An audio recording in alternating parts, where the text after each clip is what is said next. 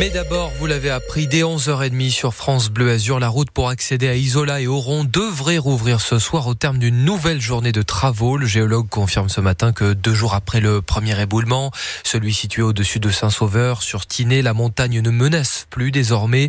Les travaux de déblai seront encore menés toute la journée. Avec une nouvelle ouverture de la route, donc là maintenant jusqu'à treize heures, puis fermeture à nouveau jusqu'à dix-sept heures pour les travaux de déblai et la remise donc en service de la route en fin d'après-midi. Quant au tunnel de la Mescla, les élus ont bon espoir d'une réouverture ce soir. Les voitures circulaient sur une voie en alternance dans le tunnel depuis hier soir. Vous lisez tout cela sur francebleu point fr. Et que vont devenir les arbres et les gravats ramassés? Pierre Mario est directeur de Valtinet. Il est sur le chantier à nouveau depuis ce matin. Les gravats, on les envoie jamais dans la Tinée. Vous avez des plateformes où on stocke les matériaux et ensuite on fait beaucoup de revalorisation des matériaux. C'est-à-dire que là, par exemple, les cailloux, on va s'en resservir pour faire une protection de demi-chaussée. Mais euh, c'est éventuellement des cailloux euh, qu'on peut réutiliser en remblai ou dans d'autres euh, dans d'autres utilisations futures. On va juger euh, de la qualité des matériaux qui sont sur place. On va probablement, si on n'arrive pas à réouvrir cent pour cent de la route, et qu'on ouvre une demi-chaussée pour laisser l'accès aux secours et bien sûr aux usagers de la route. On va se servir des matériaux sur place pour éviter d'en ramener et ensuite on évacuera tout ça dans des zones dédiées à proximité euh géographique dans une dizaine de kilomètres. Pierre Mario, directeur de Valtinet, les travaux se poursuivent donc jusqu'à ce soir. On l'apprend à l'instant, cet accident de parapente à Roquebrune-Cap-Martin ce matin. Deux militaires qui s'entraînaient ont eu un incident à l'aire de décollage du Mont Gros. L'homme est âgé de cinquante-deux ans, il est en état grave, il a été transporté par le Dragon zéro six vers l'hôpital Pasteur deux et l'autre militaire, âgé lui de trente-huit ans, est dans un état léger, comme disent les pompiers, c'est-à-dire il est blessé plus légèrement et il a été transporté sur l'hôpital Pasteur deux également. C'est une odeur de pneus brûlés et de soufre que vous nous signalez avoir senti à Nice depuis plusieurs jours. L'association Terre Bleue saisit la justice pour atteinte à l'environnement et à la santé publique. La ville de Nice, de son côté, réclame des contrôles au préfet. Elle a reçu cinq cents signalements pour cette pollution suspecte. C'est à lire sur francebleu point fr. Le bonus écologique revu à la baisse pour les plus aisés. Le décret fixant ces nouveaux barèmes est paru cette nuit au journal officiel. Le montant de cette aide à, euh, à l'achat d'une voiture électrique neuve baisse pour les Français aux revenus les plus élevés. Christophe Béchu, le ministre de la Transition écologique, a donné des précisions ce matin. Aujourd'hui, il y a deux types d'aides. Pour les cinquante pour cent, les Français les plus modestes, le bonus en deux mille vingt-trois était de sept mille euros. Il reste à sept mille euros. Pour les cinquante pour cent des Français les plus aisés, il était à cinq mille, il passe à quatre mille. L'objectif, c'est quoi ? C'est de continuer à rééquilibrer socialement le bonus. L'année dernière, sur un milliard et demi d'aides à l'électrification, un quart de cette somme a été pour la moitié les plus modestes. Notre ambition cette année, entre le leasing d'un côté, le maintien des aides pour les plus modestes et le léger allègement pour les plus aisés, c'est d'être à cinquante-cinquante. Mmh. Et donc, c'est de rééquilibrer socialement le bonus en gardant la même ambition écologique dans un contexte où, certes, on rabote un peu les aides pour les plus aisés, mais le, le prix moyen des voitures électriques diminue. Le ministre de la Transition écologique, Christophe Béchu, ce matin. Nouvel épisode du feuilleton autour de la loi immigration. La droite relance la bataille. Le parti Les Républicains propose un référendum d'initiative partagée dans l'espoir d'inscrire dans la loi quelques-unes des mesures censurées par le Conseil constitutionnel au mois de janvier.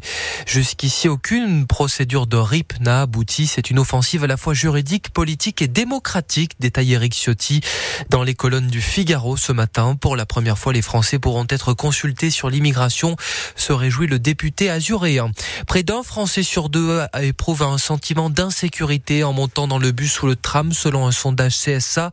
Une proposition de loi sur l'insécurité dans les transports est donc étudiée pour cela aujourd'hui au Sénat. À la barre, il y a le sénateur L R azuréen Philippe Tabarot. Il veut inscrire, il veut interdire à celui qui est coutumier des incivilités de prendre les transports. Il veut aussi faciliter les palpations ou les inspections de bagages.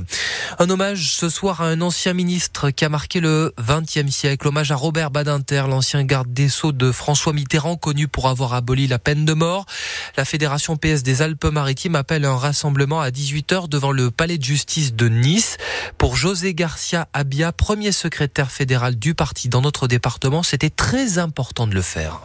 Pour nous, c'est un moment très important dans la mesure où on considère que M. Robert Badinter est sûrement l'un des hommes les plus importants du siècle dernier et de ce siècle, ce qu'il a fait rentrer la France véritablement comme le pays des droits de l'homme, grâce à cette abolition de la peine de mort. Je crois qu'on parle beaucoup de l'abolition de la peine de mort et c'est de la peine de mort et c'est, et c'est normal. Mais je crois qu'il n'y a pas eu que ça. Avec euh, monsieur Robert Badinter, il y a eu également euh, la dépénalisation de l'homosexualité. Et ça aussi, c'est un grand pas en avant. José Garcia Abia du Parti Socialiste ce matin, invité de France Bleu Azur à huit heures quinze avec Julie Munch. L'hommage national aura lieu demain à Paris, place Vendôme. midi cinq sur France Bleu Azur. Vous l'avez remarqué, les cerisiers sont en fleurs. Et les oiseaux virevoltent. Il y a le printemps qui chante, mmh. disait Clo-Clo. Il le chantait même. C'est déjà le printemps avant l'heure sur la Côte d'Azur. Alors, on a l'habitude chaque année. Mais Michael, maraîcher apprenti au monastère Sainte-Claire à Cimiez, se frotte quand même les mains. C'est clair qu'avec l'ensoleillement qu'on a sur la Côte d'Azur, les légumes poussent beaucoup plus vite, font beaucoup plus de photosynthèse, le climat n'est pas le même, c'est-à-dire que nous il gèle, gèle pas, hein. Il n'a pas gelé l'hiver sur ce terrain, hein. Ça c'est exceptionnel, hein. Il y a toutes les autres régions de France, ça gèle. Beaucoup de maraîchers d'ailleurs qui prennent pas de vacances en hiver ici parce qu'ils continuent à cultiver en fait en permanence, alors qu'il y a des les maraîchers dans d'autres régions qui peuvent prendre entre guillemets une ou deux semaines de vacances euh, au début janvier. Donc euh, on a eu de la chance et euh, on a des légumes qui poussent plus vite, on peut récolter plus tôt, planter plus tôt, surtout en serre, hein. Là il y a un maraîcher qui a planté les courgettes sept février. Normalement les courgettes c'est en mai. Est-ce qu'on doit s'affoler ? Je pense pas. Est-ce qu'on doit culpabiliser, je pense pas non plus. Il faut tirer ça comme un changement qui peut être bénéfique, en tirer les avantages, s'adapter tranquillement, sans stress, et puis euh, on est content que les légumes poussent bien. Voilà, Michael est maraîcher apprenti au monastère Sainte-Claire à Cimiez. La météo va continuer à être belle jusqu'à la fin de la semaine avec de la douceur. Vous nous le confirmez, Alia ? Je confirme. Dans un instant, on va faire un point complet. Avant cette révolution sociétale, le nombre de vasectomies, de contraception chirurgicale des hommes a dépassé les interventions de stérilisation des femmes. Les vasectomies empêchent via la ligature des canaux déférents la sortie des spermatozoïdes. Elles ont donc bondi, multiplié par quinze en douze ans. Je reviens un instant à l'information mmh. donc principale de ce journal avant de se quitter. Euh, la route pour accéder à Isola et Auron devrait donc rouvrir ce soir au terme d'une nouvelle journée de travaux, puisque le géologue a confirmé ce matin que deux jours après le premier éboulement, celui situé au-dessus de Saint-Sauveur, la montagne ne menace plus.